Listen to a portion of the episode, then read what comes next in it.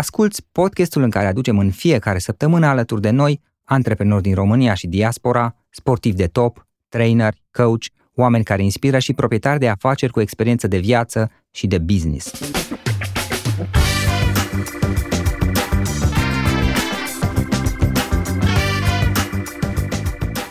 Află cum au început ei, unde au greșit, ce au învățat pe drum și de unde își găsesc inspirația. Îți mulțumesc pentru că asculți acest podcast și te felicit pentru că ai ales ca astăzi să petreci timp de calitate cu oameni care inspiră, alături de gazda ta, subsemnatul Florin Roșoga. Hei, hei, hei, salut tuturor, Florin Roșoga la microfon și astăzi avem plăcerea să-l avem ca și invitat pe Mircea Popa, fondatorul companiei Medicae, o platformă online inovatoare în domeniul imagisticii medicale. În 2019, Mircea și echipa sa au impresionat prin proiectul lor la competiția Startarium Pitch Day, cunoscută acum sub numele de Românii sunt antreprenori, unde au obținut de altfel și premiul al doilea și un grant de 30.000 de euro. Românii sunt antreprenori este o competiție Startarium inițiată de către ING Bank, și Impact Hub București și susținută de Plaxi, în cadrul căreia antreprenorii au șansa să acceseze granturi în valoare cumulată de 100.000 de euro. Medica s-a distins prin facilitarea accesului și colaborării între medici și pacienți lor, contribuind astfel la îmbunătățirea comunicării și eficienței în diagnosticare. Iar de altfel, de la lansarea sa, platforma a reușit să atragă peste 50 de clinici și spitale și mai mult de 3.000 de medici, oferind servicii care devin tot mai necesare, am putea spune, în lumea medicală modernă. Eforturile lor s-au extins și în sfera socială într-o bună măsură, în special prin ajutorul pe care l-au acordat refugiaților ucrainieni pe perioada aceasta de criză. Mircea și medica ei demonstrează că inițiativele antreprenoriale din România pot avea un impact semnificativ atât la nivel local cât și într-un context mai larg o să aflăm mai multe despre asta imediat. În cadrul interviului de astăzi o să explorăm parcursul Medicaii, lecțiile învățate pe drum și planurile de viitor ale companiei. Mircea, sper că am reușit să fac o introducere bună și potrivită pentru ceea ce faceți voi acolo mulțumesc frumos că ți-ai făcut timp și o reală plăcere să stau de vorbă cu tine. Și eu, mersi pentru invitație. Da, mai mult decât bună descriere, chiar mersi. Bun, hai să luăm un pic pe rând, pentru că nu știe multă lume despre voi, sunteți destul de nișați și în zona voastră de activitate de altfel. Și hai să povestim puțin despre originea ideii companiei tale, a proiectului Medicai. Ce te-a inspirat pe tine să începi acest proiect și, mă rog, ai reușit să transform de la o idee, de la o viziune, să zic, într-o companie care eu aș zice că este destul de inovatoare în domeniul medical. Cum ți-a venit ideea înainte de toate?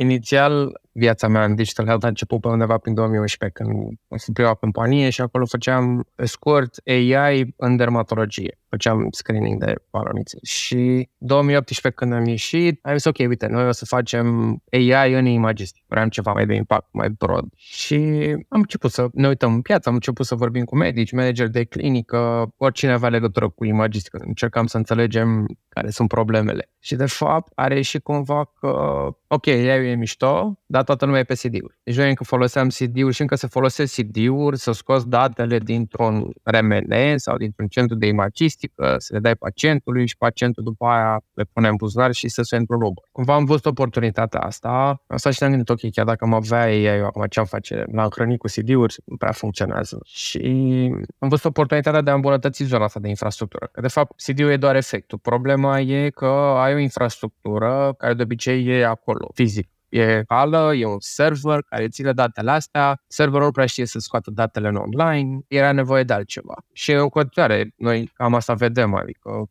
vrei să ai AI adoptat la scară în sănătate, îți trebuie cloud. E ok așa cu o soluție, două, da. Dacă trebuie să implementezi 20, 50 sistem de sănătate, cam trebuie altă infrastructură. Și de aici, din discuții, ok, cam așa s-a născut ce facem astăzi. Bun, da. Acum, ca și idee, să zici, concept, înțeleg, aici ați avut conceptul. Cum mi-ați dat drumul efectiv? Pentru că, na, multe concepte rămân la nivelul de concepte bune de altfel, frumoase, dar partea de implementare și de execuție și mai ales partea inițială sunt un prag destul de provocator. Zice, cum mi-ați dat voi drumul să implementați efectiv? Aveai conceptul. Acum ce faci mai departe? Păi, Am început ca orice startup, am început mic. Adică, ok, trebuie să gândești mare, dar încep mic. Și atunci am găsit primii medici cu care puteam colabora și erau mai deschiși. Hai să vedem, identificăm problemele, hai să vedem cum le-am putea rezolva și încep și construiești. Și în timp ce construiești, încep și iei feedback. Uite, facem treaba asta, cum ți se pare? E mișto, nu e mișto? Ai vrea mai la stânga, mai la dreapta? Și ușor, ușor începe să se coaguleze ceva, încep să aduci mai mulți useri, încep să iei mai mult feedback și ușor, ușor crește. O, nu e neapărat simplu, e destul de dificil și ai foarte multe iterații, la început totul merge încet. Abia după ce trece ceva timp, te uiți în urmă și zici, mamă, cât am făcut, dar atunci când ești în momentul ăla, pare că durează o veșnicie. Da, mă rog, mai ales la început probabil că mergi cu o viteză poate mai mică până când începi să câștigați și voi un pic de experiență legat de proiectul acesta și să înțelegeți mai bine ce se întâmplă acolo. Da, în principiu vrei să, adică ești o companie mică, nu prea ai resurse, vrei să măsori de 10 ori să tai odată, nu, nu-ți permiți erori. Exact, nu ai de ales. Dar uite, acum dacă ne gândim un pic la toată, să zic, călătoria asta, tot parcursul ăsta pe care l-ai făcut cu Medica-I, sunt sigur că au fost și unele provocări importante, adică tehnic vorbind este o statistică ce spune că undeva, cred că prin 5 ani de existență ai startup-urilor, undeva cam 80-90% dispar dintre ele. Uite că voi ați reușit să treceți peste și asta pentru că ați reușit să treceți peste niște provocări care au apărut, niște probleme care au apărut importante. Poți să ne spui câteva dintre cele mai importante probleme pe care voi le-ați întâlnit și cum ați reușit să treceți peste? Da, păi cred că fiecare zi, de fapt, e o serie de probleme pe care trebuie să le rezolvi. Ce are 5 ani sau, cred că numărul chiar mai mare, nu știu, eu țin aminte vreo 95%, că după 5 ani e ceva de genul. Și e ca în Marțianu. Și Marțianu zicea la, bă, dacă tu trebuie să iei fiecare problemă pe rând, o rezolvi și dacă le-ai rezolvat destul de multe, la un moment dat pleci acasă. Cam așa e și aici. Tu iei fiecare problemă și le rezolvi pe rând și, și noi am avut de învățat o grămadă. De exemplu, compania dinainte era business to consumer, era aplicație pe care o luau oameni. Și aici trebuie să învățăm cum e cu B2B. Alt proces de vânzare, altfel tratezi lucrurile, altfel te uiți. Odată, domeniul de sănătate e un domeniu lent. Clar, e cu mult mai lent decât își permite un startup să fie. Tu ca startup vrei să fii rapid, vrei să dovedești niște lucruri, vrei să ai creștere. Și atunci e și aici trebuie să găsești un echilibru. Cum îți creezi echipă? Ok, am doi cofondatori foarte buni, dar după aia cum crește echipa în jurul lor? Cum selectezi oamenii? Care sunt procesele? Și aici, de la oameni de product, de sales, ok, ai luat oameni, acum ai oameni buni. Și cum coordonezi lucrurile astea? Cum ai claritate? Asta are și o problemă pe care o văd în România, mai ales în zona asta. Dacă ești un startup nișat, tu nu ai o piață destul de mare încât, în orice nișă ai fi, nu, nu cred că tu ai piață destul de mare încât să-ți permiți să stai doar în nișa aia. Și aici trebuie să faci niște alegeri. Ok, vrei să crești veniturile, probabil vei ieși din segmentul inițial de piață. Dacă ieși din segmentul ăla, presupune să mai dezvolți, complici alte proceduri, servicii, etc nu, nu, mai e, nu mai e atât de repetabil. Dar arăți niște lucruri. Uite, am reușit să fac venituri. Dacă zici, ok, nu vreau să, eu vreau să mă focusez, vreau să mă concentrez pe acest segment nișat inițial, unde eu știu că am un produs bun și vreau să mă concentrez să duc produs și mai departe, trebuie să ieși afară. Dacă ieși afară în Europa, mai ales în sănătate, lucrurile sunt foarte fragmentate. Și atunci noi, de exemplu, am luat decizia să mergem în state. În state e mult mai departe, alte bugete, nu, nu găsești neapărat în România bani să finanțeze o expansiune în state și cred că cel mai dificil lucru de fapt asta mi se pare saltul ăsta pe care trebuie să facă companiile de aici. Nu știu, în România, de exemplu, cam asta văd eu caracteristica a României. E foarte eficient să construiești, dar e foarte dificil să știi ce trebuie să construiești. Da, pe trebuie să testezi și e și joc de noroc aici, că nu ai cum să știi în avans.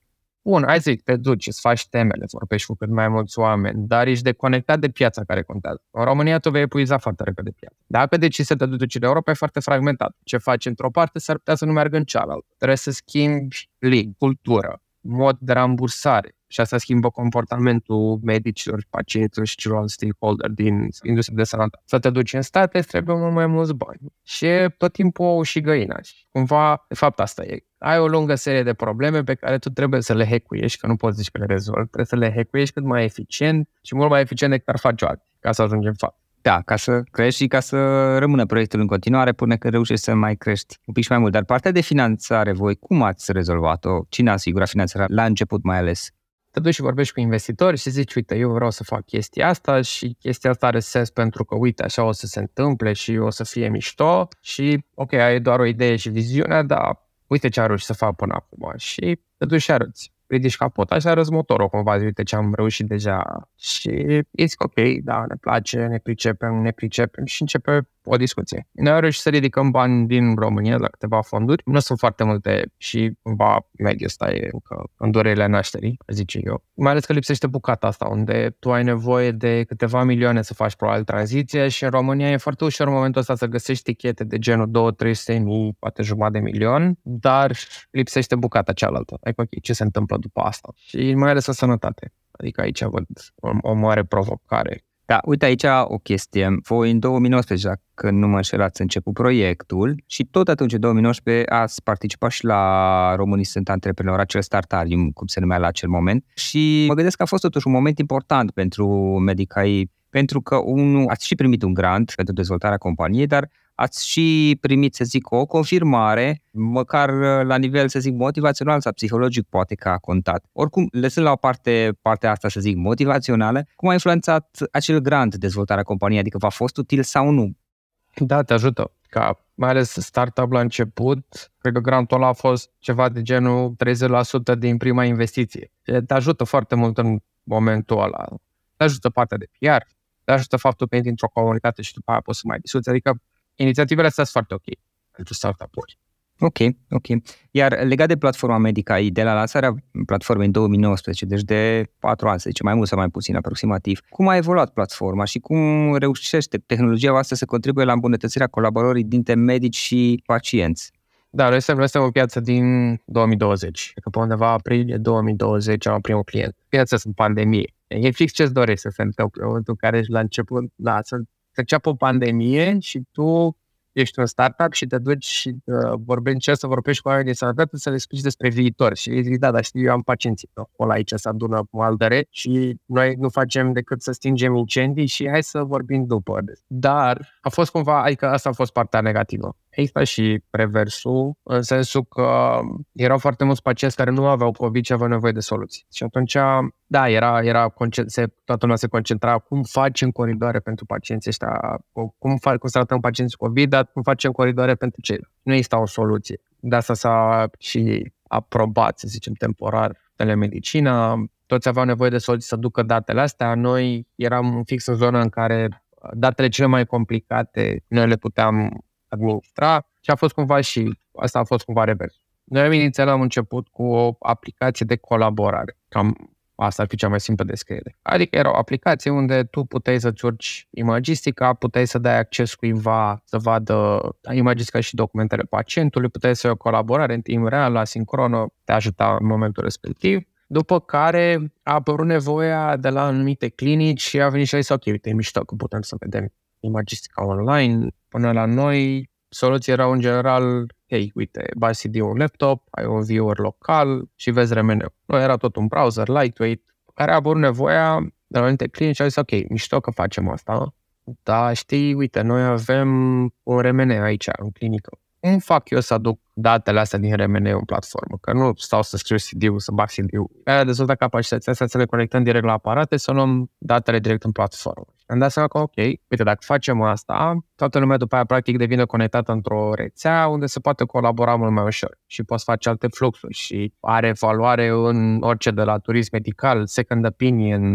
navigare de pacient, tumor boards și așa mai departe. Coridoare pentru boli rare sau alte tipuri de secțiuni. Și am început ușor, ușor să creștem chestia asta, după care am început să se întâmple lucruri. Tumor board pentru pacienții ucrainieni. Evoluția noastră cam așa a fost. 2019 ridicăm investiție, câștigăm premii foarte mișto, vine pandemie, până pandemie vine războiul. Da, și criza refugiaților. Exact. Și acolo a fost abordat de o asociație din Statele Unite, condusă de un um, medic oncolog, Doru Paul. Sunt, sunt două proiecte, de fapt. Asta cu pacienții oncologici români care pot accesa expertiză din Statele Unite.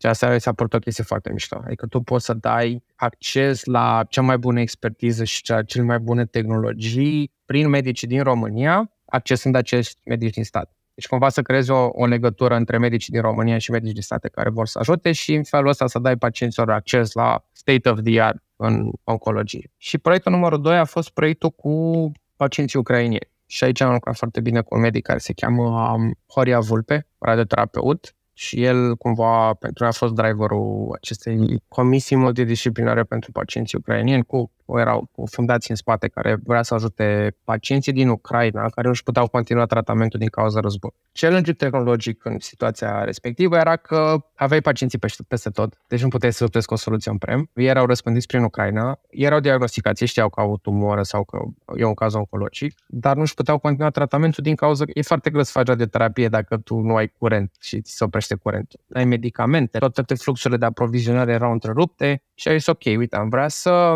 facem un tumor board online să luăm să evaluăm acești pacienți și le trebuie, le trebuie infrastructură care să fie și GDPR și HIPAA compliant, să poată să lucreze cu imagistică și le trebuie ieri. Nu a întâmplat doar noi am putut să oferim chestia asta, n-am oferit-o ieri, am oferit-o într-o săptămână. Să faci setup-ul ăsta a fost destul de rapid, după care se punea problema, ok, evaluăm pacienții, stabilim ce au nevoie și după aia începem să creăm o rețea de furnizori de servicii medicale care ar putea să-i primească. Se face, de fapt, navigare. Era o soi de navigare online a pacientului. A fost aproape de 200 pacienți navigați așa. Asta chiar a fost un proiect care și nouă ne-a plăcut și am, și am oferit platforma. După care, în ultimul an de zile, noi, cum am zis, ne focusăm pe Statele Unite. Și în ultimul an am început să lucrăm cu companii și parteneri care au venit și au zis, ok, uite, mișto ce faceți voi, am vrea să luăm tehnologia asta să o înglobăm la noi. Și atunci ne-a crescut capacitatea de a da API-uri și componente. Și ne-am dus un pic... Da, prin API. Da, exact. Adică vine cineva și zice, uite, eu am aplicație de telemedicină. Eu vreau să am capacități de imagistică în aplicația mea de telemedicină, vreau să arăt unui pacientul să poată să urce RMN-ul, medicul meu pe partea cealaltă să vadă acel RMN, ok, și uite, ia tehnologia Medicai și prin API-uri îți integrezi componente și folosești backend-ul nostru. Cam așa vedem noi viitor. Adică noi zicem așa, există foarte multe date în sănătate în momentul ăsta, izolate în centre de imagistică, birouri ale medicilor, dulapuri cu CD-uri și cine știe, cine mai știe pe unde. E, noi venim și zicem, ok, uite, datele astea vor trebui eliberate și e foarte multă valoare acolo. Pe partea cealaltă, începe să apară să se crească un val așa de companii care au nevoie de aceste date. Companii de AI, startup-uri, telemedicină, navigare pacienți, îngrijire virtuală. Cam asta se întâmplă mai ales în stat acum. Par cumva să contrabalanceze sistemul tradițional, apar aceste startup. Și noi vrem să fim provider de tehnologie de imagistică, Adică, uite, ia e componentele noastre și lucrează cu imagistică în soluția ta sau soluțiile tale și pe partea cealaltă să dăm acces într-o rețea de sisteme de, de centre de imagistică, departamente de radiologie, de unde aceste companii să poată să tragă date. Deci cam ăsta e viitorul pe care îl vedem noi. Sigur, vom face asta și în România, doar că e piața mult mai mică. Da, corect, corect. Uite, acum, apropo de România, cum ai descrie tu starea actuală a ecosistemului antreprenorial de la noi și mai ales din perspectiva cuiva care vrea să-și lanseze o startup în România? Păi, da, e, cum, cum spuneam, mi se pare că de vreo 10 ani încearcă să se nască. Într-adevăr, adică s-au făcut pași. E mult mai mare decât era acum 10-15 ani. Acum 15 ani cred că exista, de fapt. Era așa, urmează să fie, va urma. Acum am, am mai crescut. Cred că încă trebuie să-și găsească identitatea cumva. Adică noi, noi ne uităm foarte mult la ce fac ceilalți afară și ar trebui să vedem ce funcționează și pentru noi. În contextul nostru, în acest moment, trebuie să se mai întâmple lucruri și schimbări, inclusiv legislație, modul în care companiile mari de la noi sau chiar guvernul relaționează cu aceste companii. În Europa e cumva problema că guvernul încearcă să fie un investitor și poate ar fi mai bine să fie un client. E o schimbare de paradigmă, de fapt. Lasă zona asta de investiții să fie o piață liberă, în care nu vii tu guvern și zici sau tu Uniunea Europeană zice, uite, eu cred că acolo trebuie să investim, pentru că nu merge. Și asta e dovedită de, nu știu, zeci, sute de ani de sistemele autocrate versus sistemele democrate. Sistemele democrate tot timpul au fost mai avansate tehnologic. Natura nu evoluează că zice, ea se gândește și are o idee bună. Face multe încercări. Atunci ți trebuie un sistem în care să ai multe încercări supraviețuiește și se dezvoltă cel care este mai flexibil, mai, mai capabil să se adapteze și să crească. Evident. Da, sună un pic mai puțin drăguț așa, dar, well, așa este, într-adevăr. Păi da, supraviețuiește la care e mai adaptabil. Dar doar că a venit omul și supraviețuiește la care dă mai mult lapte și a început să domesticească. Cam asta încercăm în Europeană să facă, să domesticească startup. Nu vrei să vrei să fie viabile. Și atunci tu, ca guvern, poți să zici, ok, eu selectez startup-urile care mie mi se pare interesante prin faptul că le dau un contract și devin client. Da, se poate să fac investiții. Oricum, Uniunea Europeană are celălalt challenge în care tu, tu nu ești o piață mare unitară. Ești o piață mare fragmentată. Altă, fiecare țară, altă limbă, altă cultură și la aplicațiile de consumator sau, nu știu, poate face altceva. Nici măcar la nivel de limbă nu este că neapărat e unitar, totuși acolo e fragmentat. La nivel de cultură, mă rog, obiceiuri și așa mai departe. Uite, în final, o ultimă întrebare, Mircea, legat de proiectul vostru. Acum, dacă te uiți spre viitor, ce noi, nu știu, proiecte sau ce direcții de dezvoltare ai tu un plan pentru Medicai? Păi, cam asta, adică la noi asta urmează, să facem pasul peste lac în state și după aia să ne găsim acolo, să punem un pas mai solid, să ne găsim echilibru în piață, să creștem acolo. Asta înseamnă considerăm la România. Dacă putem aduce un impact, de asta și proiectele în care am cele două exemple, unde am simțit că putem să aducem un impact social, am făcut-o. Aș vrea să facem și în România lucruri, doar că România nu e de ajuns să ne susțină. Și atunci... E mică piața, ăsta e adevărul este mică și este lentă. E mai degrabă o, o piață follower decât piața aspirațională. Și aici cred că trebuie să mai lucrez în România să vedem cum facem noi să devenim lideri în ceva. Adică nu poți zici că ai un thought leadership în România. Și din păcate asta face mai dificil expansiunea asta. Dacă tu ai fi un thought leader, ai zice, bă, ok, uite, trebuie să facem ce fac ăștia. Aia din România sunt cei mai tari la treaba asta, trebuie să facem. Mai avem mult până acolo aceea și noi trebuie să mergem cumva în piețe unde există acest thought leadership și noi să zicem, uite, noi ca produs sau ca și companie am reușit aici. Înseamnă că suntem buni peste tot. Asta e implicații. Da. Așa este, într-adevăr. Și, mă rog, după ce reușiți să puneți piciorul, să zicem așa, acolo, în state, peste ocean, na, după aceea sunt mult mai multe posibilități, direcții, ai acces la anumite persoane, resurse și expertiză și așa mai departe. Într-adevăr, e foarte mult potențial acolo și cred că este o idee bună, chiar dacă probabil va fi o provocare. Păi, e vreodată ceva simplu? Oricum, deja voi primi pași și ați făcut în esență că aveți niște conexiuni și niște chestii inițiate în zona aceea. Da, suntem o companie americană de anul ăsta. Avem și primele contracte, avem primii clienți, acolo adică ușor, ușor. Dar mai avem un pic până departe. da, așa este. Bun, Mircea, mulțumesc frumos pentru discuție, o reală plăcere să te cunosc și să aflu mai mult despre proiectul vostru și, sincer, te admir și vă admir pentru ce ați făcut. E foarte interesant și bravo vouă. Mersi frumos pentru invitație. Eu mai vin, când mă inviți, eu mai vin, să știi. Ține legătura. Mersi. Astăzi am avut plăcerea să discut cu Mircea Popa, CEO și cofondator al Medicai, o platformă inovatoare în domeniul imagisticii medicale. În 2019, Medicai a reușit să se distingă la competiția Românii sunt antreprenori, obținând de altfel și locul al doilea acolo și o finanțare semnificativă, aș spune eu, de 30.000 de euro. Acest succes nu este doar o poveste despre Medicai, ci și despre impactul pozitiv pe care Competiția Românii sunt antreprenori, inițiată de ING Bank și Impact Hub București și susținută de Plaxi, l-a avut asupra multor altor companii din România. Ajuns anul acesta la ediția 5-a, competiția își deschide acum porțile pentru o nouă generație de antreprenori până pe 12 noiembrie. Câștigătorii vor fi anunțați și premiați pe data de 29 noiembrie. Este, aș spune eu, o oportunitate remarcabilă pentru antreprenorii care caută nu doar finanțare, ci și instrumentele necesare pentru a-și accelera creșterea afacerii. Toate detaliile necesare înscrierii se găsesc pe site-ul www.startarium.ro.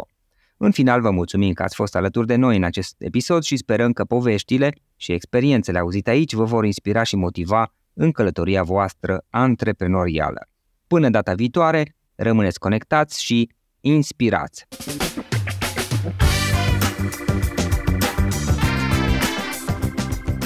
Suntem media 5 persoane cu care ne petrecem cel mai mult timp, cel puțin așa se spune. Pentru a evolua, începe prin a te înconjura de oameni care te ajută să dai ce este mai bun în tine. În fiecare săptămână noi luăm interviuri unor oameni care ne inspiră. Află cum au început ei, unde au greșit, ce au învățat pe drum și de unde își găsesc inspirația. Îți mulțumesc pentru că asculți acest podcast și te felicit pentru că ai ales ca astăzi să petrești timp de calitate alături de oameni care inspiră. Cu gazda ta, subsemnatul Florin Roșoga.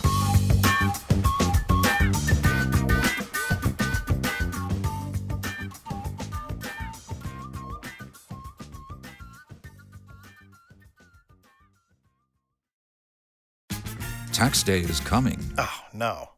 But if you sign up for Robinhood Gold's IRA with a 3% match, you can get up to $195 for the 2023 tax year. Oh, yeah.